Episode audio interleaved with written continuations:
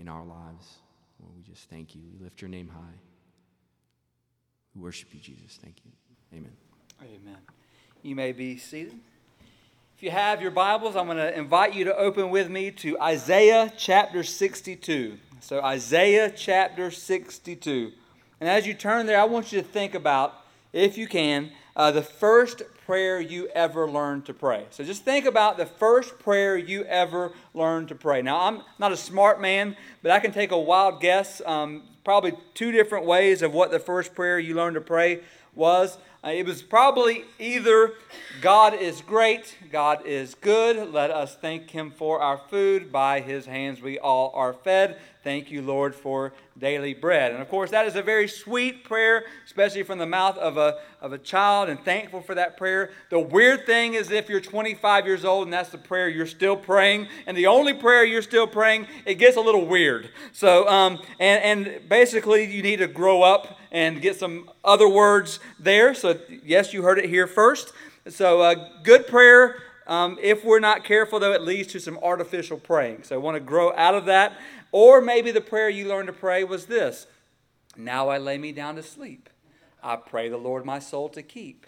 If I should die before I wake, that's one less test I have to take. No, no. If I should die before I wake, I pray the Lord my soul to take. And the, the maybe the problem with that prayer is that creates children who don't want to go to sleep.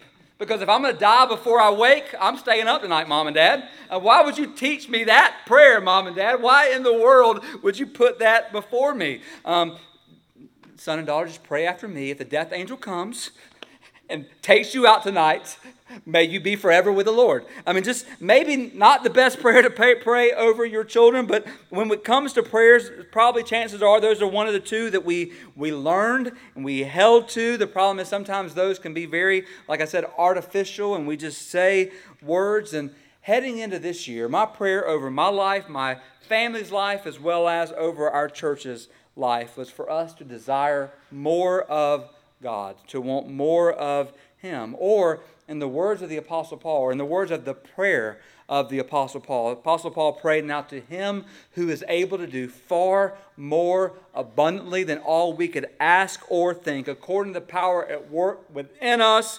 To him be glory in the church. So the picture is God can do more than we could ask or think. But just follow with me here, brothers and sisters. The key is we have to be asking and we have to be thinking of the things of God. So, are we asking of God? Are we thinking on the things of God? And this morning we come to Isaiah 62, which gives us one of the most incredible pictures of prayer in all of the Old Testament. And I believe with all my heart that there has never been a time in the life of this church where we need to pray more than we do right now. And I'm not saying that because I think something terrible is happening or something terrible is coming, although the Bible makes it very clear we should always be watching and praying. So the Bible makes it clear that. But what I, the reason I, I say that is because we live in a culture that is affecting our church in a very serious way. There are those, just think about the way our culture has changed. I'm not talking about the last 30 years, I'm talking about the last 18 months, how our culture has changed. And let me just throw it out there not for the better but for the, for the worse. And then there are those in church that are letting the culture dictate their beliefs instead of letting God be true, instead of knowing God's word. And then we get inside the church, and there are those inside the church that are serving, and we thank God for those that are serving, but some are serving outside of a relationship with God. Meaning, not saying they don't know the Lord, but they're choosing to put their service over pursuing a relationship with the Lord. And their, their service of God is completely cut off from knowing God and loving God and wanting more of God. Samuel Chadwick, a great church father, said this The one concern of the devil is to keep Christians from praying. He fears nothing from prayerless studies, prayerless work, and prayerless religion. Just think about that. Satan is not scared of a church that's busy serving and yet not busy knowing God. Satan could care less about that church. I mean, he goes on to say this Satan laughs at our toil, he mocks at our wisdom, but yet he trembles when we pray. Do we want to be a church that Satan mocks because we're busy doing it our way and our strength and our power, or do we want to be a church that makes Satan tremble because we're depending on the power of God and we're seeking Him? What we're about to read in Isaiah 62, which was basically a picture of the future salvation of the people of Israel, but what we're about to read is a, a picture of prevailing prayer.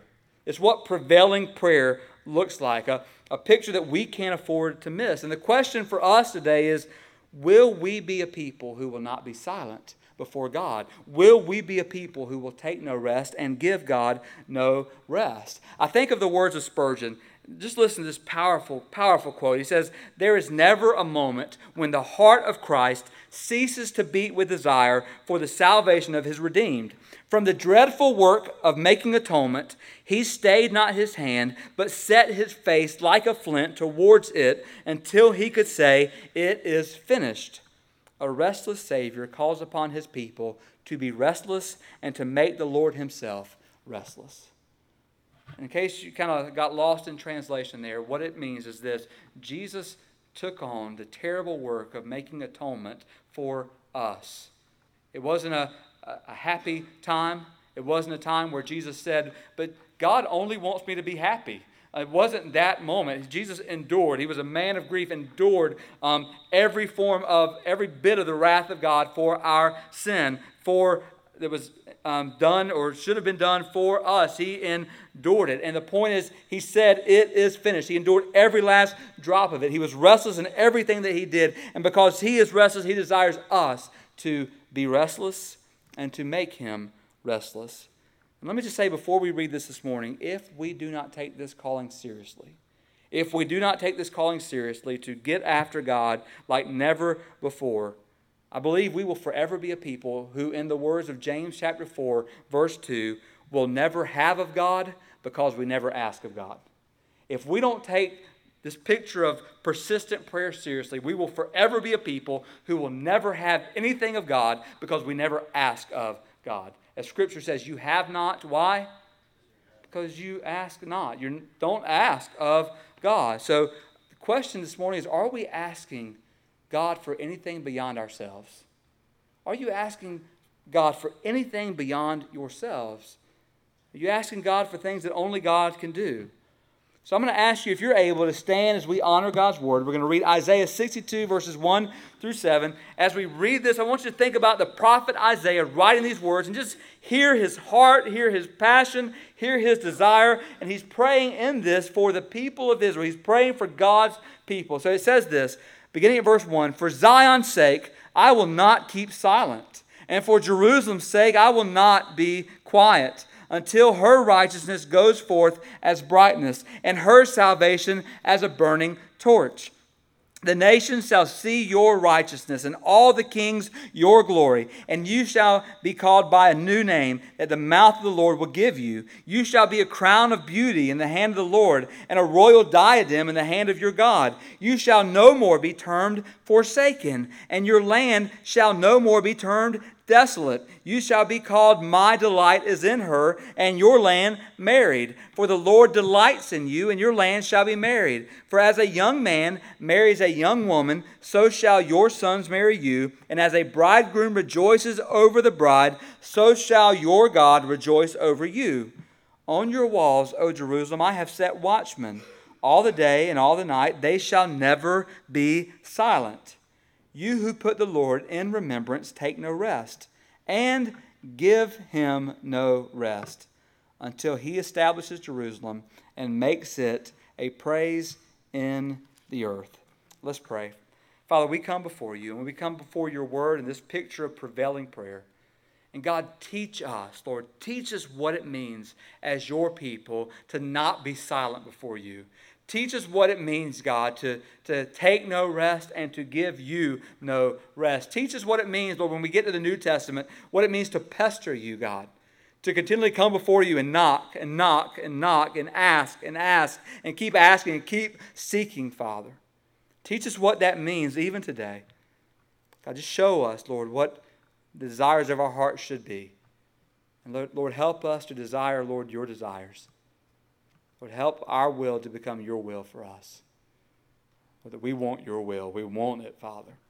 To speak to your people. In Jesus' name, Amen. You may be seated. So I pray that what we just read, along with the Spirit's working um, in our hearts, will be a catalyst uh, um, for a God empowered movement among us, that we would um, want and desire what Isaiah was experiencing in this moment. Just think about this. Isaiah, the prophet, through the Holy Spirit, gives us a picture of a watchman. So, a watchman on the walls who's looking out over all of the landscape, and he is consumed with his job. He's consumed with his service, yet he is not silent before God. He says it three times I'm not going to be silent. I'm going to keep going. I'm going to not be silent. I'm going to keep speaking to God. And think about this what consumes the prophet?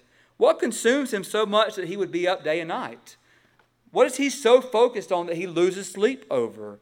So, what I want to do this morning is I want us to take this picture of longing that we see from the prophet of Isaiah, prophet Isaiah, excuse me, and I want to use it to encourage us. Are we longing for God or are we sleeping through life? Are we longing and desiring God more than we did last week or 10 years ago, or are we just coasting through? What are we doing? And so I'm going to show you today. I pray that in our time, I'm going to unpack four truths or four desires from Isaiah 62 that must become our desires. And the question we're going to lay over us today is why should we, his people, not be silent? And why should we, his people, not give him rest? So the, the message today, if you're looking for a title, it is We Will Not Be Silent. We will not be silent. What I'm not speaking about is just us making our opinions known. Our opinions don't matter. So our, let's throw our opinions out the window. We all have opinions. We know what they're all like. Um, we don't want those. Let's throw our opinions out. What we want is we want God's word. We want His opinion, and we want what He would have us to do. And what He would have us to do, according to His word, is not be silent before Him. So let's unpack four truths. First of all, we will not be silent. First, for we desire His glory to be restored to his people. We desire his glory to be restored to his people. Think about this statement we want his glory. And just think about this question what is God's glory? We would probably have many different ways of, of answering that question. I, I can't find a better definition than the one that was given by Pastor Sam Storms, who says this The glory of God is the beauty of God unveiled. Glory is the resplendent radiance of his power and personality, or listen to this glory is all of God that makes God God and shows him to be worthy of our praise, our boasting, our trust, our hope, our confidence, and our joy. Glory is what you see and experience and feel when God goes public with his beauty. So, glory is what you see when God goes public with who He is. When God says, Ta da, this is who I am. This is every time God shows Himself to His people, what you have is glory. You have God's glory, His beauty, His picture of all that makes Him God. But the question becomes do we want that? And let me just show you a quick background of Isaiah 62. The people of Israel, the people of God, are experiencing the judgment of God because they have rebelled against God. So, currently, as Isaiah is writing this, the people of the northern kingdom, Israel, are being defeated by Assyria. Not too long after, the people of the southern kingdom, Judah, are about to be wiped out by Babylon. Things are not the way they used to be, and things are not the way they're supposed to be for the people of God. And so Isaiah, as the prophet, is looking and he's saying, I know what the people of God are supposed to be. I know the difference the people of God are supposed to make, and this isn't the way it's supposed to be. So Isaiah has this holy dissatisfaction with the way things are.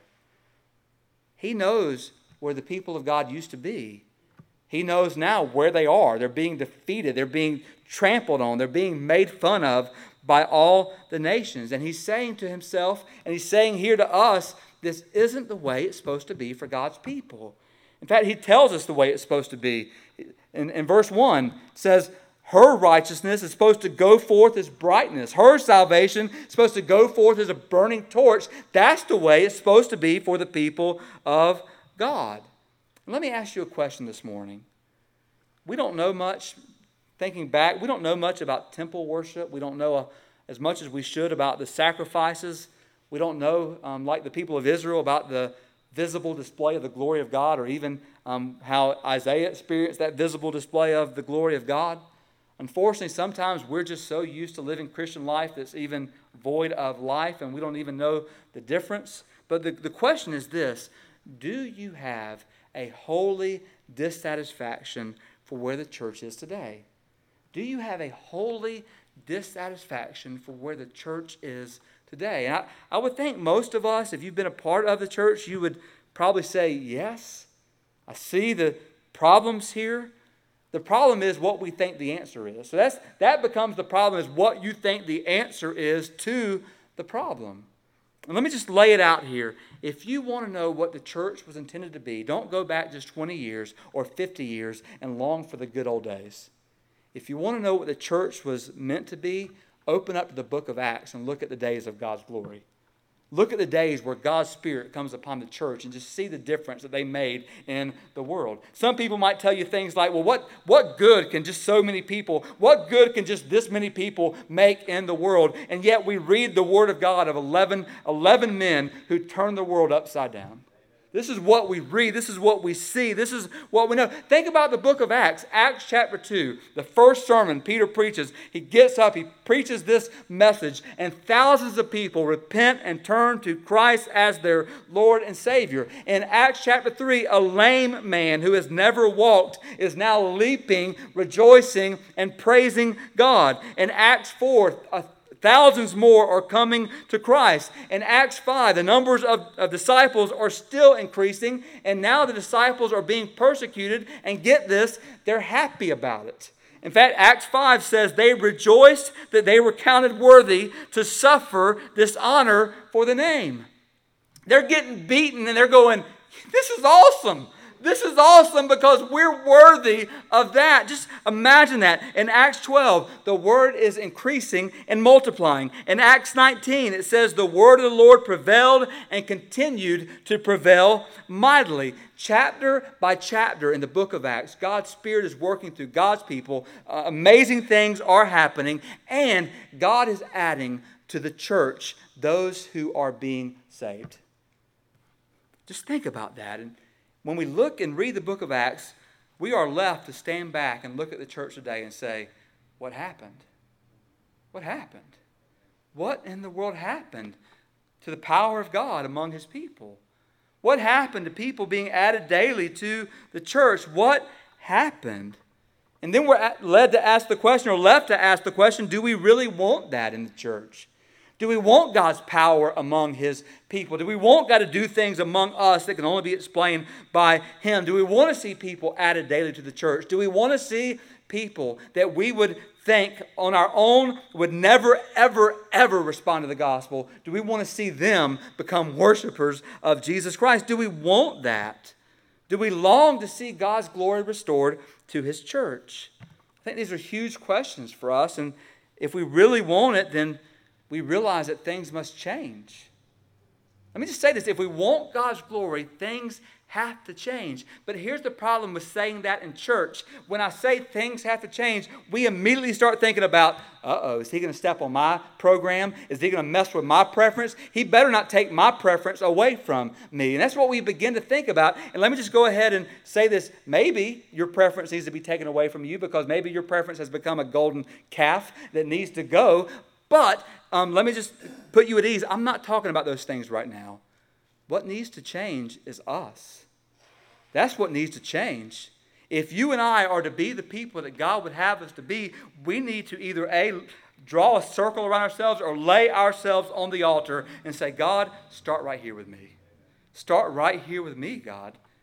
It's so easy for us to, to look at everybody else. I, I, always get tickled of people who come to me after the message and say, That was such a great message. And as you were saying it, I just couldn't help but think that I, I wish so and so was here to, to hear it. Or I, I hope so and so was listening. You were talking, I just kept praying about them. And just, I, I appreciate that. But before the word is for them, it's for you. Before the word is for y'all, it's for me. So we need to make sure we're not just get Satan loves us to go, man, if only so and so was listening. Or like Brandy does, just constantly elbow Dean. Dean, are you listening? Dean, you better hear this. I mean, Satan wants us to be focused on other people and not on what the Word of God would say. I was I'm just kidding, that doesn't happen much. uh, you know, Satan wants us to be focused on that, but may we desire God's glory to be restored to his people. But then, secondly, we will not be silent, for we desire his praise to resound among all people. So we want God's praise among all people. Just think about the ultimate purpose of God. When God comes to Abram in Genesis chapter 12, and God calls Abram out, and God says, Abram, I got some good news for you. I'm going to bless you. I'm going to make your name great. Gonna, you're going to be a, the father of, of all nations. You're going to be a nation. And then he says this Whoever blesses you, I will bless. Whoever curses you, I will curse. And then this beautiful thing in you, all the families of the earth will be blessed. When God makes this promise to Abraham, it didn't just involve the people of Israel it involved all people. Just get this, brothers and sisters. God blesses nations so that they should be a blessing to other nations. It's what the psalmist prays about in, in Psalm 67 when the psalmist said, Bless us, God, bless us indeed, that your blessing, your glory may be known throughout all the earth. And then the psalmist says, Let the peoples praise you, God. Let all the people praise you. Let the nations be glad and sing for joy. Just get this from the very beginning, God bound up his character, his reputation, his renown in the state of his people. Meaning, God displayed his holiness through his people. God displayed his majesty, his power, his love, his mercy, his grace through his people. God blessed them so that they would be a blessing to the nations. So listen to what the prophet is crying out here. Look at verse 2. The prophet is saying the nations need to see your righteousness, and all the kings, those wicked kings, need to see your glory. Look at verse 7. Give him no rest until he establishes Jerusalem. Why? And makes it a praise in all the earth. So the nations and the kings would come to see the righteousness of God. Get this, only when they saw God's glory through God's people. That's why the prophet can't sleep at night. It's not just because Israel's not who they're supposed to be. It's because because they're not who they're supposed to be, the nation, the nations around them aren't coming to God. Just think about this, brothers and sisters. When you and I neglect the Word of God, when we neglect the work of God, not only do we pay for it, but the lost world around us pays for it. This is the picture that we often neglect. This is what Isaiah is saying because Israel has forsaken God, the nations, the wicked nations around them, are paying for it. Because they're not being who God called them to be, the nation is suffering. The nations need to see the glory of God, and the only way they're going to see the glory of God is through God's people. I love the words of John Piper, who says this Missions exist because worship doesn't. Then he says, Worship is ultimate, not missions, because God is ultimate, not man. When this age is over and the countless millions of the redeemed fall on their faces before the throne of God, missions will be no more. So there will be a day when there will be no more missions. When we're around the throne of God worshiping Him, there will be no more missions. There will only be worship. Today there is need of missions. But He says this the reason there is need for missions is because we haven't worshiped God like we should. The reason missions exist is because God's people aren't worshiping God. in fact, think about this. The reason the nations are in the state that they were in when Isaiah is writing here, and the reason our world is in the state that it's in today is because worshipers of God, or who claim to be worshipers of God, aren't worshiping God, they're worshiping themselves. And because we're worshiping ourselves, the people around us are going, Why would I follow what why would I follow you? You're worshiping the same thing I'm worshiping. Your God is so puny, he can't even get your attention. Why would I worship what you're worshiping? The world doesn't see a difference in us.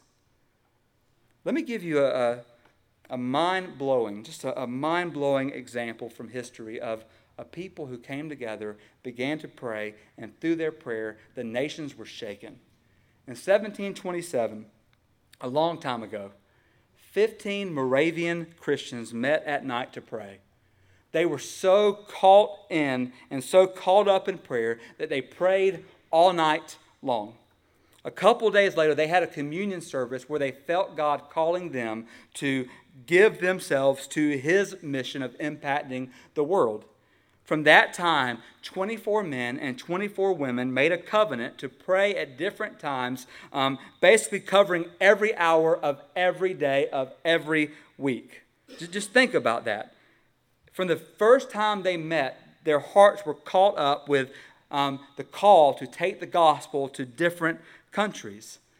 And the Moravians, they were so caught up and they, they were so enthralled and, and, and just basically just um, couldn't get over this that they, they gave themselves to this prayer and guarded it so much, get this, that for a hundred years, for 100 years, not one hour of prayer was neglected. For 100 years, 20, just, just think about this. For three, 36,500 days, not one hour was missed in praying. 876,000 hours, someone was praying. And we, we look at that and we go, well, that's them, that's not us. But let me tell you what happened because that was them.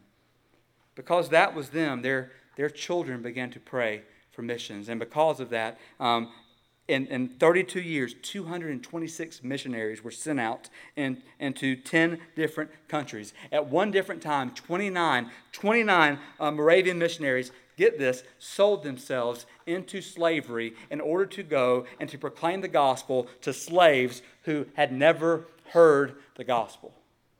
They're doing this. Why? Because they're praying, and as they're praying, God is working in their life, and it's not just for them, it's for the nations. And because of that, God's praise is resounding among the nations. I guess the best way to say this is this brothers and sisters, it's not just about us. It's not about us. It's about what God wants to do through us, in us, and through us for the sake of the world that we live in. May we not be silent because we desire His praise to resound among all people. And then, third, we will not be silent for we desire His promises to be remembered by His people. We desire His promises. Look at verse 6 with me. The very end of verse 6, it says, You who put the Lord in remembrance, take no rest. And what that basically means is this don't stop reminding God of His Word. Don't stop reminding God of His Word. Think about the privilege that you and I have, puny us, to come before the presence of God and say, uh, God, um, remember when you said that? Um, can, can you do it? There, there's a beautiful story of Oriental kings who used to maintain um, an officer who was called the remembrancer. His job was to remind the king of all the promises he had made. Because the king was busy um, ruling and reigning, he would often forget the promises that he had made years um, uh, ago. And so the, the remembrancer would come into his presence and would say, Please, your majesty, you promised this or that. And then he would say this May it please you, O king, to keep your word. May it please you, O king, to keep your word. I'm going to use an example I've, I've used many times before, but I can't think of a better one. George Mueller is known as one of the greatest men of prayer the church has ever seen. In the last 60 years of his life, he raised the equivalent of $7 million um, to care for over 10,000 orphans. And get this, by never asking anyone for money, only by praying. Only through prayer. It is said that in his prayer journal, he had over 50,000 answered prayers in his prayer journal, and 30,000 of them were answered the same exact day he prayed them.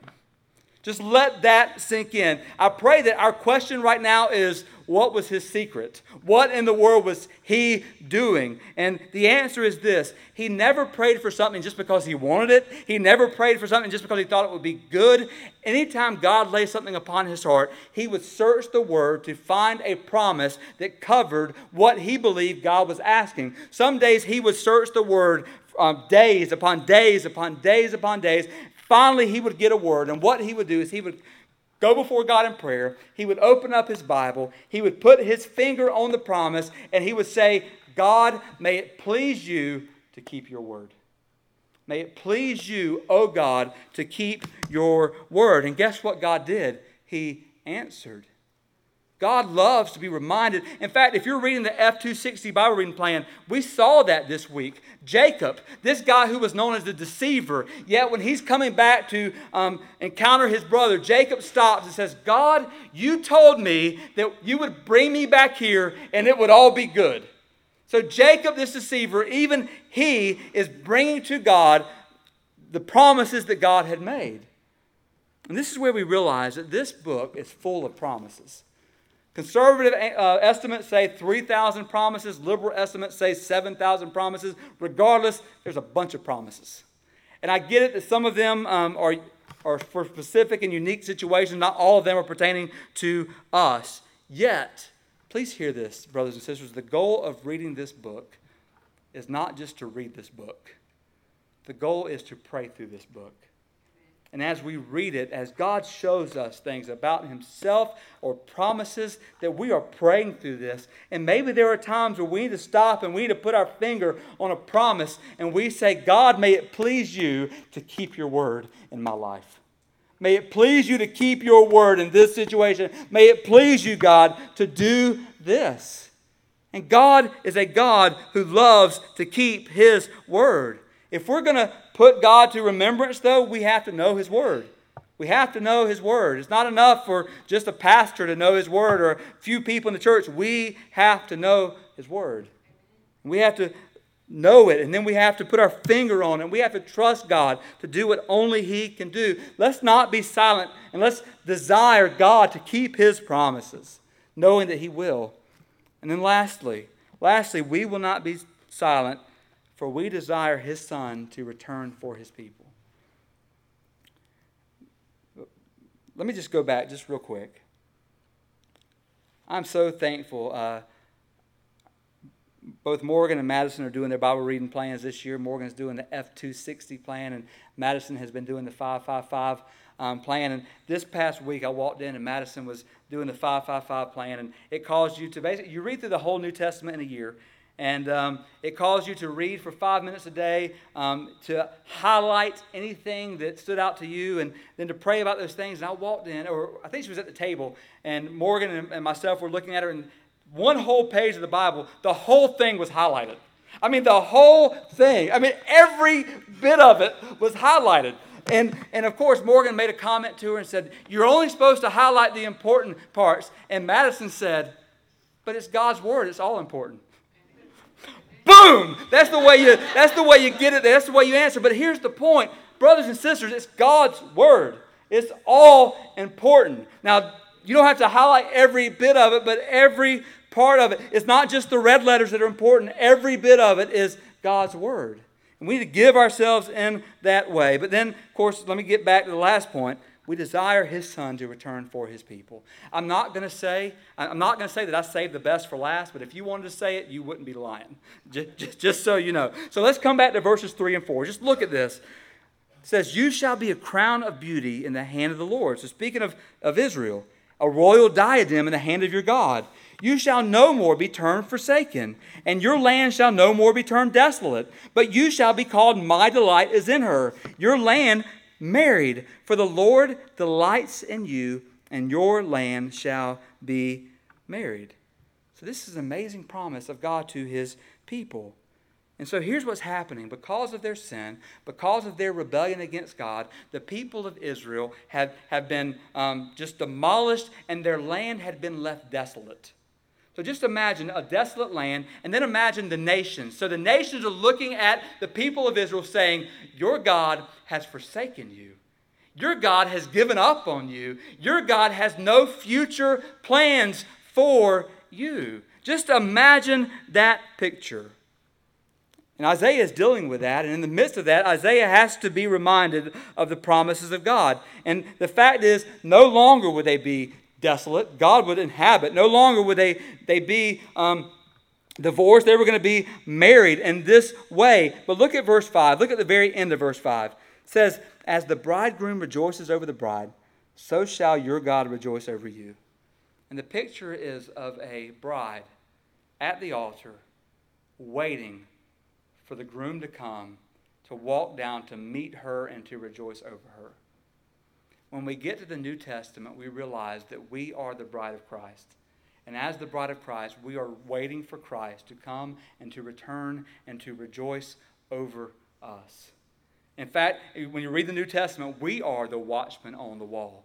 We're the watchmen on the wall. And even when we see Satan at work, we still know that our Savior is coming. We still know that our hope and our, our prayer is that we have a King who will come for us. In fact, let me say it this way on your worst day, I don't know what you've went through this week. I know many of us in this room, Misty had the flu for most of the week. Therefore, I was mom and I was dad most of the week and everything in between. And I failed miserably at most of it. In fact, Morgan and Madison and Malachi are going, man, can, can mom please get well? This isn't going well for us. And it was a miserable week on, on our in our house in that way. And some of you, I know you've had the same thing. So on your worst day or in your worst week, we can still know that there is a king who is coming for us.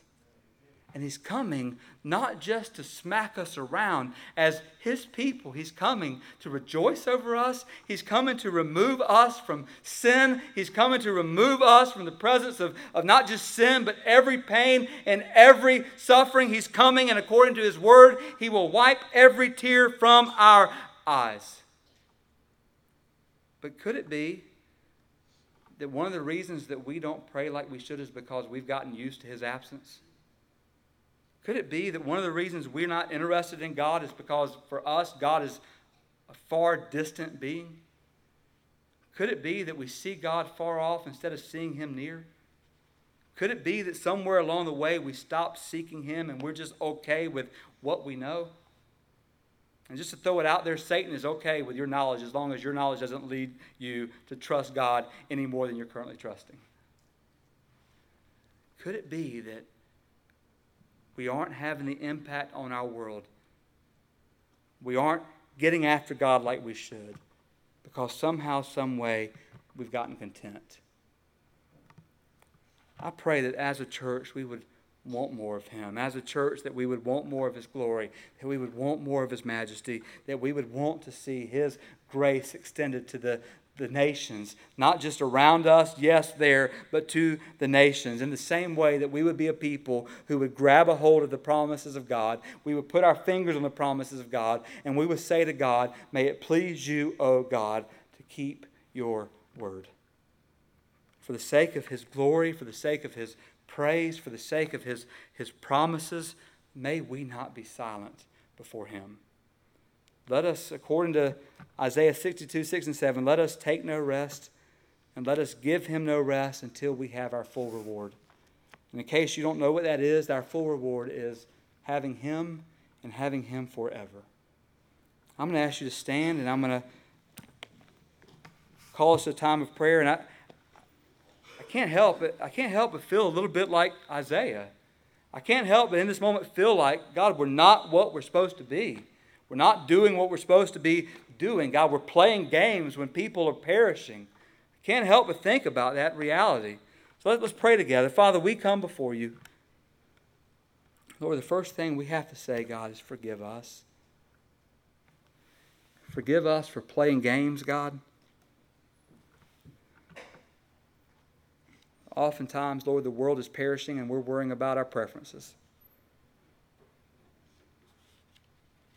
The world is perishing, God, and we're worrying about everything else but. Your glory is being profaned, God, not just in the nations, but in the church, God, and we act like we don't care. God, it's time for us to, speak up, Lord, to realize that things are not the way they're supposed to be. For us to desire, Lord, that change, God, beginning in us. Start in us, God. Start in us. Lord, help us to desire, Lord, your glory to be restored. Help us desire, God, your praise to resound to all people. God, help us to desire to remember your promises. Help us to desire, Lord, for you to return. God, to say along with the Apostle John, Come, Lord Jesus. Come, Lord Jesus. Free us from this.